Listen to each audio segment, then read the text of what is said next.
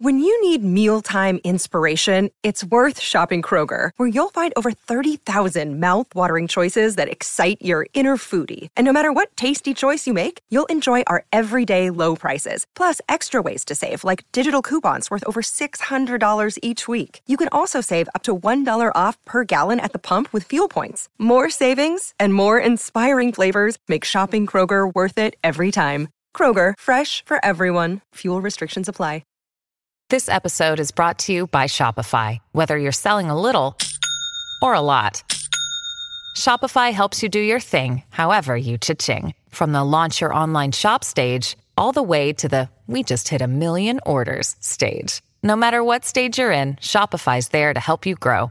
Sign up for a $1 per month trial period at shopify.com slash special offer, all lowercase.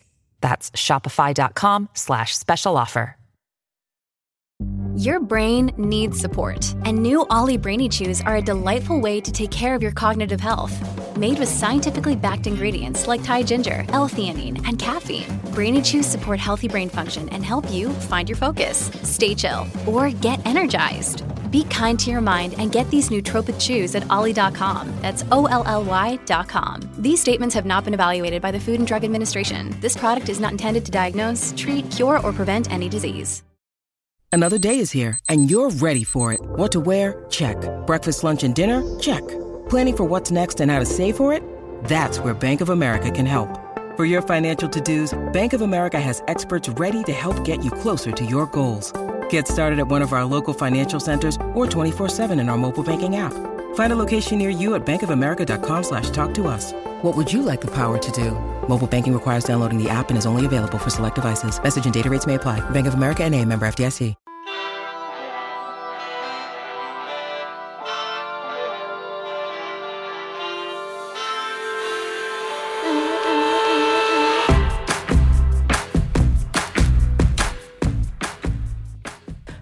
Welcome to Bingeworthy, a podcast dedicated to telling you which of these many dozens of streaming shows that are being thrown at you each week and month are worth your time and attention.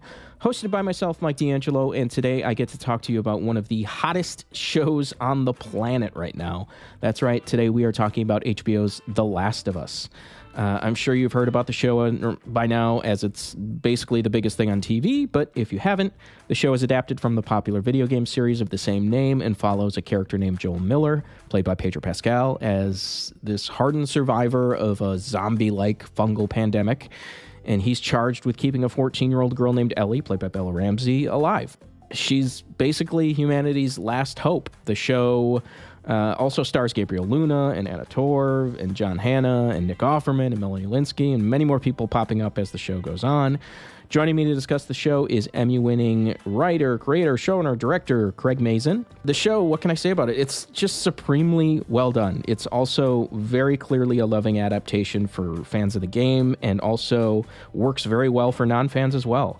Um, fair warning uh, about the interview we do dive a little bit into the the latest episode, episode three, with Bill and Frank, and why the changes were made to their characters.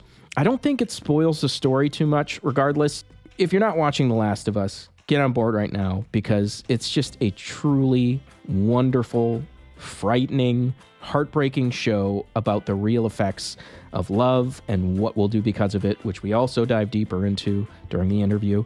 Uh, but before we get to my chat with Craig Mazin, I've got to tell you that Bingeworthy is a part of the Playlist Podcast Network, which includes the Playlist Podcast, The Discourse, The Rogue Ones, Yellowstoners, Deep Focus, The Fourth Wall, and more. We can be heard on Apple Podcasts, Anchor FM, SoundCloud, Stitcher, Spotify, wherever you find your favorite shows.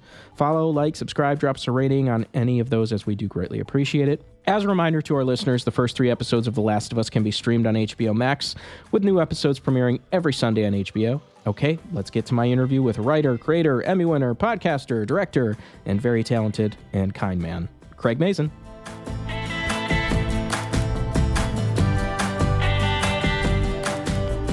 All right. Well, first off, thanks for taking the time to speak with me. I'm a big fan of yours, big fan of Scriptnotes. Uh, the Last of Us is fantastic. So this is like the perfect time to be a Craig Mazin fan. Congratulations, wow. by the way. Thank you. That, what an intro. So I do have a little time with you today. So I, I want to go like all the way back to like the origins of your career and your your story as a writer. I'm not going to assume that everybody's heard this origin story. So let's just start with where you got what you consider your break in the industry. Would that be uh, Rocket Man or is it a little before that? I guess it was a little bit before that. I came to Los Angeles when I was right out of college. I was 21 years old. I didn't know anybody and I didn't have any money. and I was in, tr- I was in trouble from the start. Uh, I just um, just called up a bunch of temp agencies and got placed at an ad agency that made promos for CBS shows. I think primarily I got that job because I could type.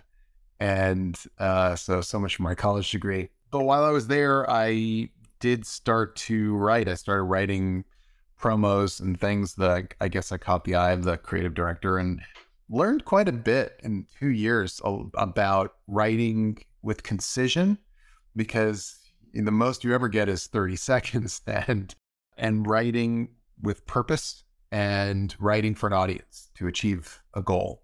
And these are a good basis for being um, a writer, I think, is just purpose. And then I went over to Disney to do the same sort of thing, but for movies and trailers, you know. And while I was there, yeah, that's how I got started in screenwriting. I mean, it was 1995, and this business, like, basically every movie they made made money because the home video market was so insane. So it was, it was, it was a great time to to want to try and be a feature writer, and I, I had a knack. I guess I had a knack for it. Although I must say, like, I've tried my best over the years to get better as I go. Yeah. How do you look back on some of those 90s comedies? I feel like I watched Senseless on cable over and over, and like I had Rocket Man on DVD for sure. So I- I'm wondering how you look back at those times. Um, it was great and it was terrible. Um, the great part was I was learning so much.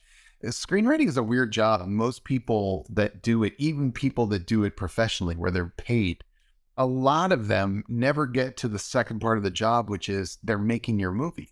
There are a lot of people who get paid to write features and they just never get made. Or if they do get made, somebody else is brought in to rewrite it. And so there's this strange divorce between the writing part of the job and the producing part of the job.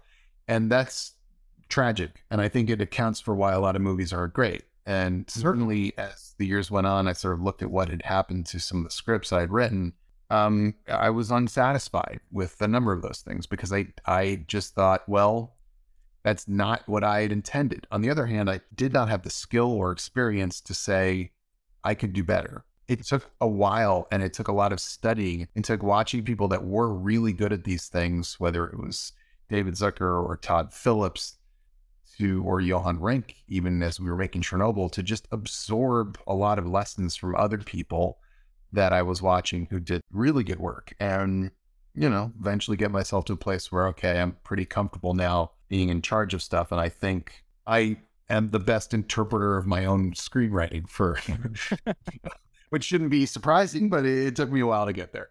Yeah, it's it's also a path that you hear about a lot because writers, especially feature writers, you know they have to teach themselves to disconnect from the film sometimes because you're credited for projects that maybe you have very little to do with script wise or projects just get taken away from you because you're the writer and now it's in someone else's hands like you were kind of saying. Is this the the path ultimate path like d- director showrunner were these paths that you saw yourself taking? Or was this like hey i i need to take the reins here yeah, it wasn't anything where I thought, oh, I'm going to eventually. I never thought I would end up at television. I never thought that I would end up really directing. The few times I had directed were fairly traumatic and difficult and yeah. Not sure particularly successful. And being a feature writer, you get used to being the the person who has no authority and yet massive responsibility. And you get very good at being diplomatic and figuring out how to work your way through things, you become somebody that everyone is relying on the director, the actor, the studio, and yet nobody publicly will say so. they will disavow that every single time. That's where I kind of thought I was, but there was a moment where I sat down with my agent and I said, I think I can do better. I think that I can do better than a lot of the things that I'm uh, being asked to write, and I'm happy for the success I've had. But I think it's time. I think it's time that I just push all my chips into the center of the table and do better. And that was Chernobyl. And I did not. One hell of a bet. Well, yeah, yeah, it paid off. I mean, I uh, bet on yourself is a pretty good plan if yourself can do it. and, um, in in that case, it worked out. I I and it was a bet because uh, I wasn't paid very much, much less than I would normally be paid for screenwriting because I was a completely new entity. I, I had not worked in television. I had not worked at the premium network, HBO, um, and I had not worked in drama. So I don't imagine they had much hope that whatever I was going to write was going to turn into what it turned into. I don't think anybody predicted that. If they predicted that, that would have been crazy. It, it, it exceeded all of our expectations in a great way. Exceeded a lot of expectations. It's um, an amazing show.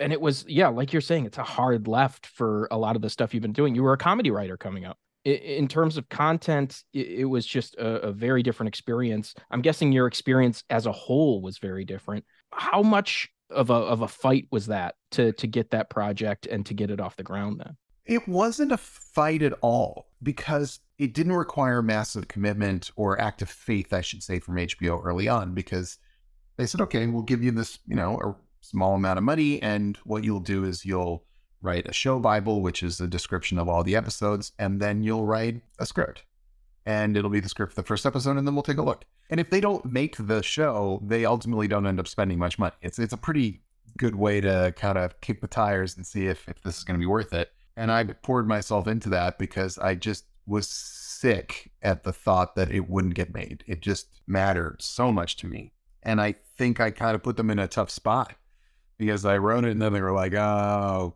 uh, that's pretty good.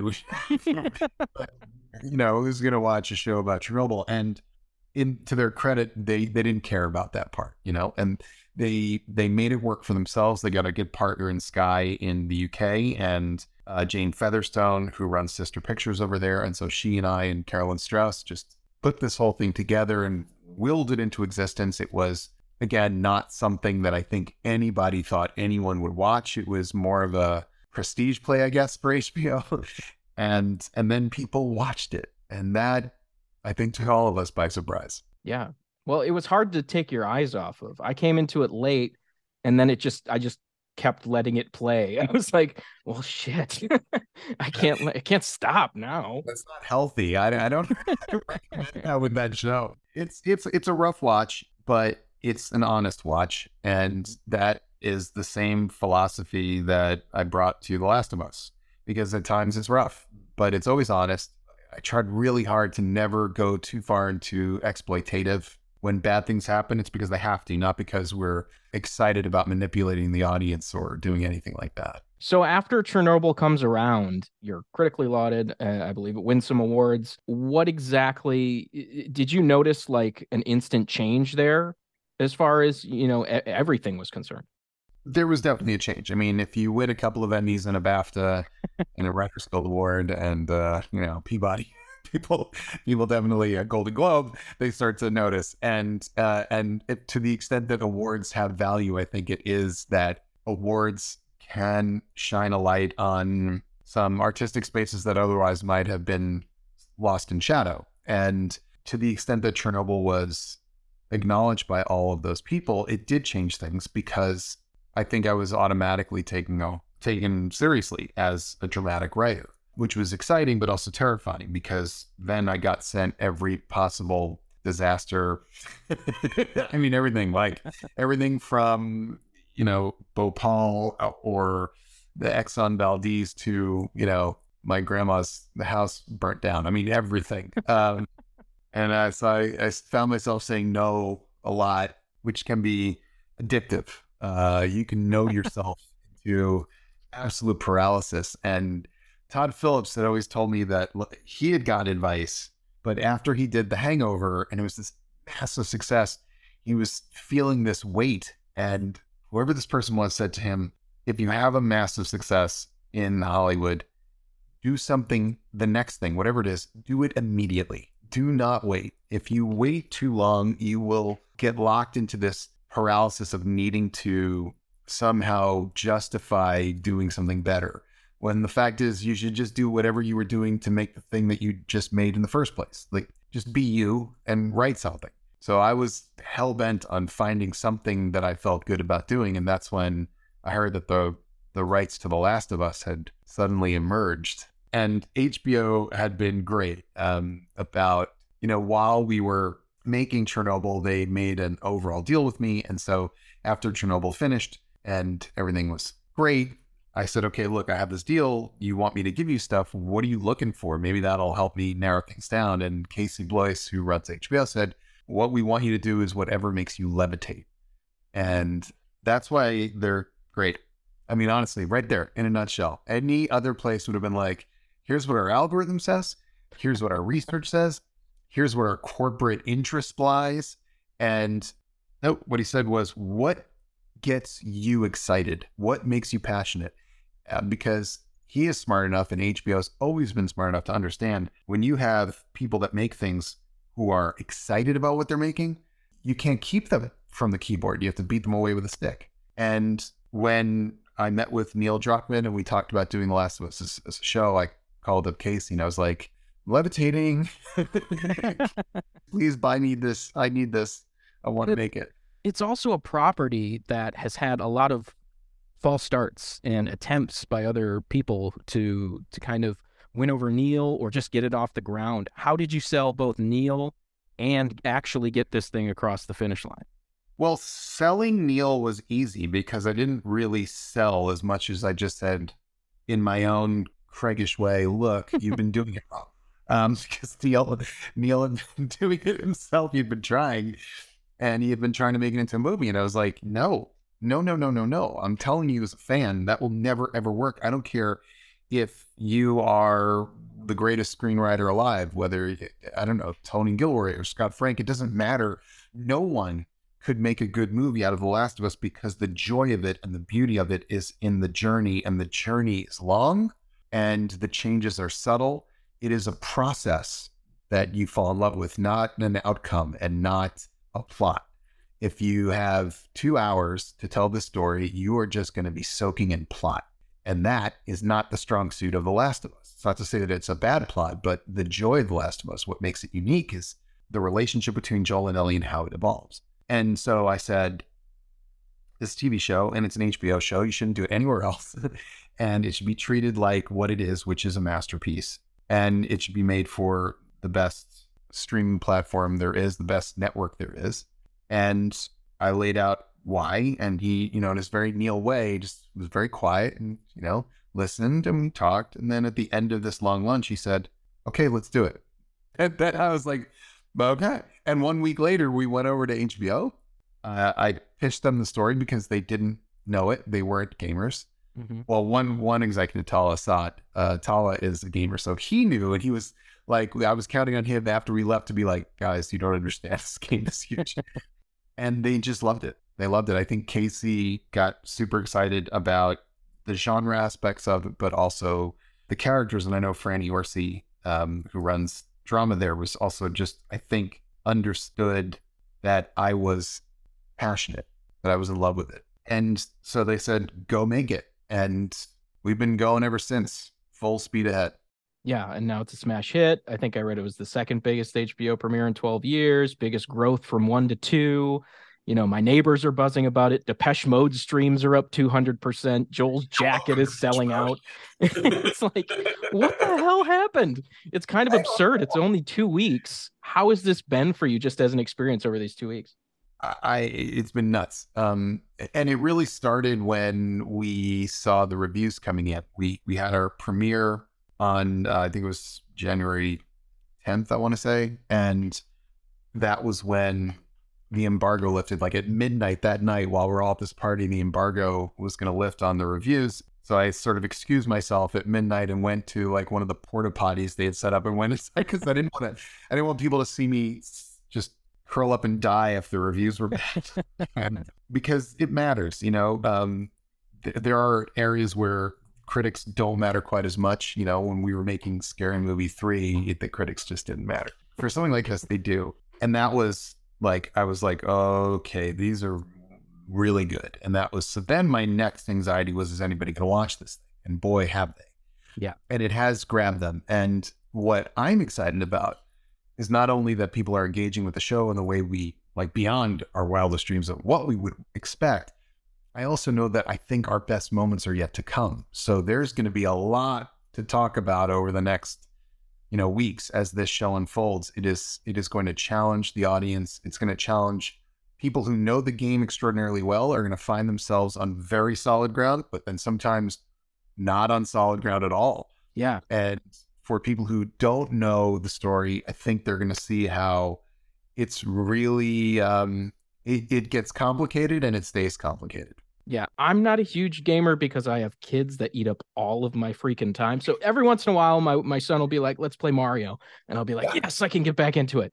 But I have not been able to play The Last of Us. But eh, I even I know that everyone says that The Last of Us is like one of the best stories in the history of video games. So in theory, you just have to not mess that up, right? Like, is the philosophy going in just don't mess up what you have, or are you like, what's the decision making process? I I don't believe in playing defensively when doing these. I'm all about offense. I'm all about be aggressive.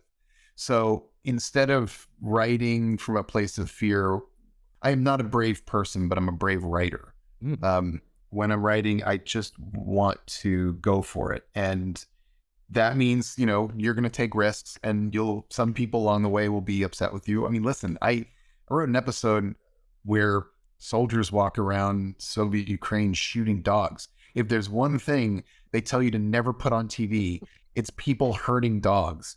You know, it happened and I don't care. I just, that was the right choice. And so with Neil, I just said, we're going to examine and question everything.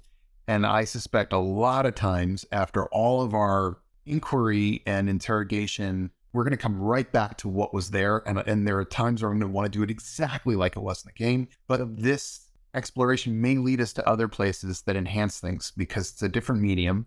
At the beating heart level of it, though, it will always be The Last of Us. I understood it and I had Neil with me. So I knew no matter what I did, he was never going to let me break anything. Yeah, for sure. And even like I've been really fascinated by the fan discourse of it. Like I expected people to like turn their nose up to it and be like, "Well, th- you know, this person's hair is different or they changed this tiny little thing." But all the changes you're making have have been really like embraced or even like, "Hey, I like this version better." How are you able to to kind of delineate what changes are are the best to make for this game? Well, you have to start by loving it. That's the most important thing. To start by loving it. If you come at it from a point of view of cynicism or superiority, you're gonna blow it. Um, I think that there have been times in the past where the people who have been adapting video game properties haven't really been adapting the video game. They're taking IP, which is one of my least favorite expressions. I mean, I don't like lawyers using it. That's their job to call things intellectual property. We shouldn't be talking about intellectual property. We should be talking about art. Now, if you come at it from an IP point of view, and basically they're like, well, just make sure that they wear the suit and they do this action and blah, blah, blah, then you can end up with a dead thing. That's not to say that there haven't been excellent video game adaptations because there there have been, but you have to come at it from love. And if you do, then the changes you make come from love. They come from an understanding that you must change as part of the adaptation process because it's going to be a different experience. You're going from interactive to passive. Things will change, but you also have opportunities that you don't get in the game. For instance, the ability to change perspective wildly Yes. whenever you want. Well, that's that is a heady uh, responsibility, and you have to treat it well. So everything that we did, ultimately, we did to make things as good as they could be on television, and that's one of the things I love about Neil is how flexible he was as a source material creator. Because people who create source material aren't necessarily known for being flexible, and he really was. And there's the the fungal pandemic of it all, which is it a huge change from what is already there? I, I don't really know. That's a pretty big change, right? Um, no, not really. I mean that the the concept of the fungus uh, leading to this pandemic is is definitely right from the game. That was part and parcel with it. It's it's one of the things I loved about it when I played the game was how scientific it was in nature because that fungus is real Yes. and the things that it is doing to people in our show are things that it does right now today to entire colonies of ants, for instance, in the rainforest. We're talking about millions and billions of ants and other insects. It is cordyceps uh, and other parasitical fungi, fungi are incredibly impressive. They can eat away at a locust, and that locust is still flying around for fly around for days where most of its body has already been devoured by the fungus, but the fungus is running it, it's controlling it. It's it's terrifying. So that was always there. And how we bring that to life when we're out of the uh, domain of animation where the game lives, that's where it gets interesting. You had to put it in biscuits, bread, and cookies, didn't you? You just had to throw it in all my favorite things. well, that's the stuff that apparently is going to kill us no matter what we do. So yeah. I, I don't know. It's delicious. I, I would have I would have been infected within minutes. Amen. Same. so I want to switch gears to to Pedro and Bella because they're amazing in the show. How extensive was the search, or did you always know, like, I really, really want Pedro Pascal and I really want Bella Ramsey? So interestingly, we'll talk about Pedro first because that was sort of the easier one. When we were making our initial kind of, oh, who would be great, we were told that he wasn't available. And so we were looking at other people. And then nothing was really clicking. Uh, and I, and this was an area where I thought it would be good to have a known quantity because y- you, in a story like this, where so much of it is about how this man interacts with this kid, you want to feel a strong connection right away to one of them and have this other one being sort of pushed in there. And then you're like, and then you're supposed to fall in love with her. But having a known quantity, not for marketing purposes, but just emotional purposes made sense. Then suddenly I get this call like, um, you know, he might not be unavailable. So I sent him the scripts for the first, I think, three, two or three episodes. And uh, he was in London at the time. And I thought, well, that was like Friday. I think uh, maybe we'll maybe in, in, a couple of weeks we'll hear back. Saturday, let's zoom. I get on a zoom with him. He is effusive, and he is so wonderful, and he gets it. So I called uh, my friends Dan Weiss, David Benioff, who had worked with him on Game of Thrones, and they were like, "He's amazing," and that was it. That was it. Well, we got him. We got Joel. We we got we all got on a Zoom together. Neil met him. Everybody met him. And we're like, let's do this. Now, Ellie was trickier because Ellie was portrayed beautifully by Ashley Johnson in the 2013 game. I think Ashley was about 27 when she voiced Ellie, who was a 14 year old girl. And the impact is Ellie is a child, but she's also very mature. So finding an actual kid or somebody that convincingly felt like a 14 year old physically but who had this remarkable wisdom and Ellie's intelligence and her wit and her anger and her love, all of those things. We we saw over a hundred people, but when I saw Bella's audition, I was like, "Well, we're done. we got it. That's simple, it. huh?" That's look when you know, you know, and the and the trick about casting is you watch all these auditions, you start to talk yourself into stuff because you get worried. Like, no one's just like compelling me. So I'm going to convince myself. But you really need to wait until someone goes, Oh, I don't have to convince myself of anything. We're good. And man, I, the two of them individually and together are so good in this show. I'm so proud of both of them. Yeah, they're amazing. Uh, specifically, this is going to come up after three airs. Nick Offerman and Murray, Murray Bartlett as Frank and Bill. Holy yeah. cow, man in my research, I discovered they had a very different story as well than what you went with. And it's just a phenomenal single episode of television. It broke my wife and I. Like it was one of those moments where you're sitting on the couch, you're not looking at each other because you're, you know, crying your eyes out. And it's just the moment I realized where this show could be, you know, it went from something I look forward to to I got to see every fucking second of this show. um, and talk me through changing their story, dedicating a whole episode to them. Was there pushback? It was something that I saw as a possibility because in the game, the section Bill is a great character.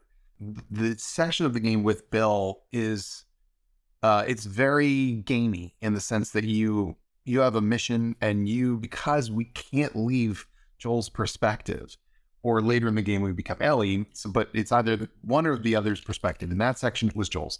We have to experience Bill through Joel, And so much of it is about how Bill becomes a kind of exploration partner in your quest to get a functioning car. And then you leave him.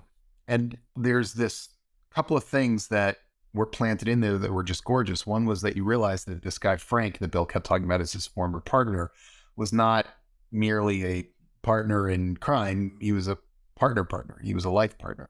And then they are estranged, permanently estranged. And then you discover, along with Bill, that Frank has killed himself.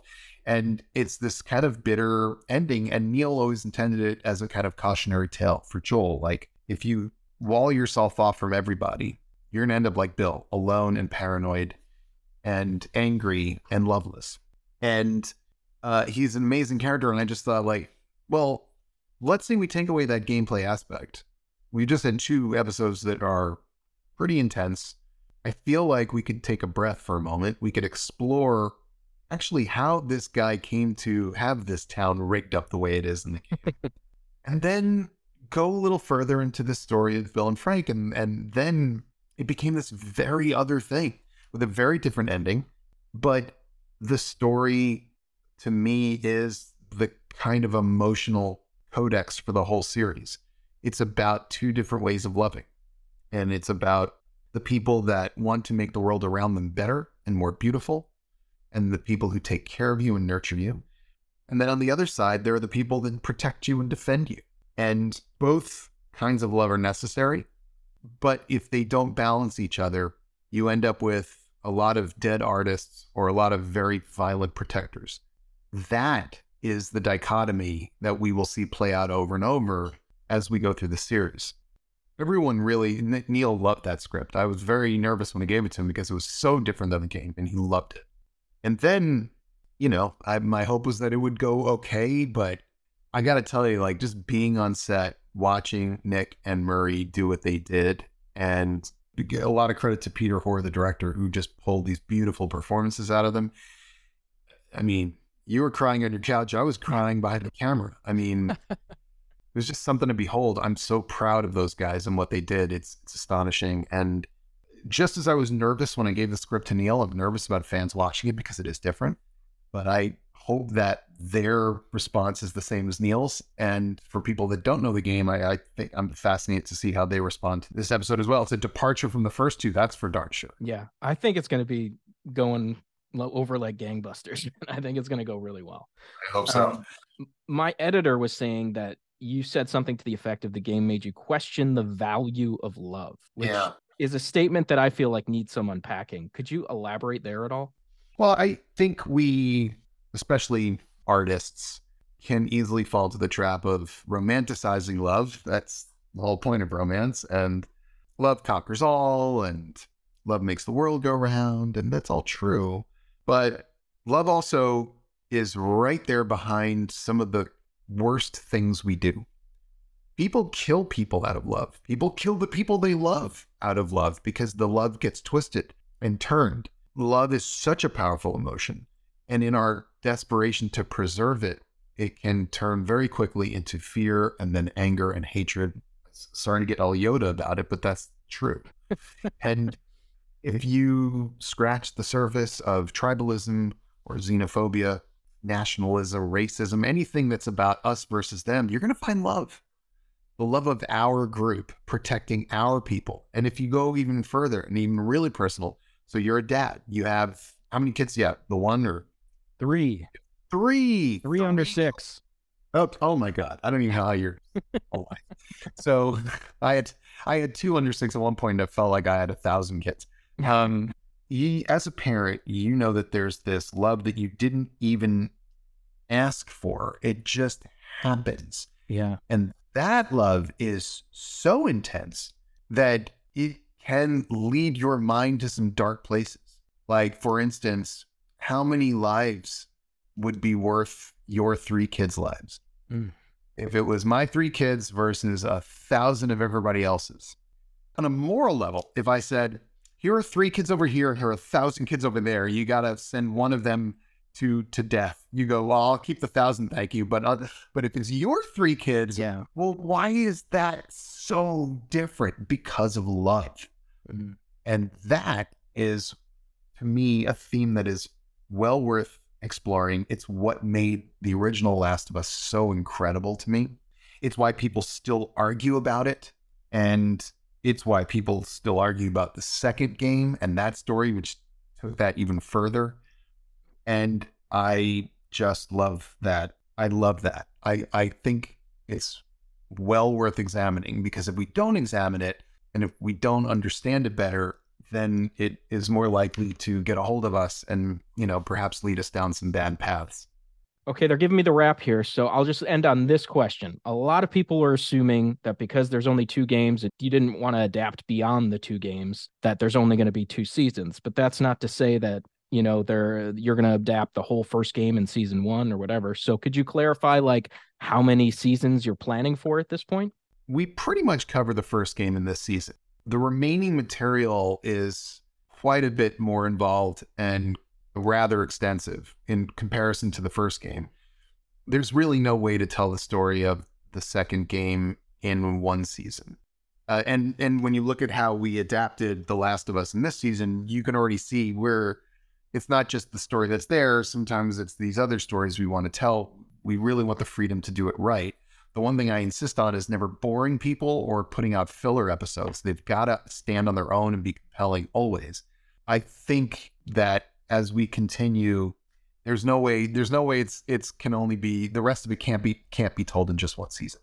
That said, however long it takes to tell that story, that's exactly as long as we will take and no more. Uh, this is not something that goes on forever. It has an end, and we write toward an end.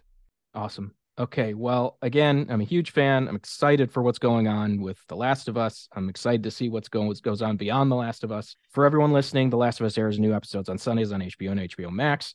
I'm sure all of you have heard about it now. Craig, thanks again. Amazing. Thank you.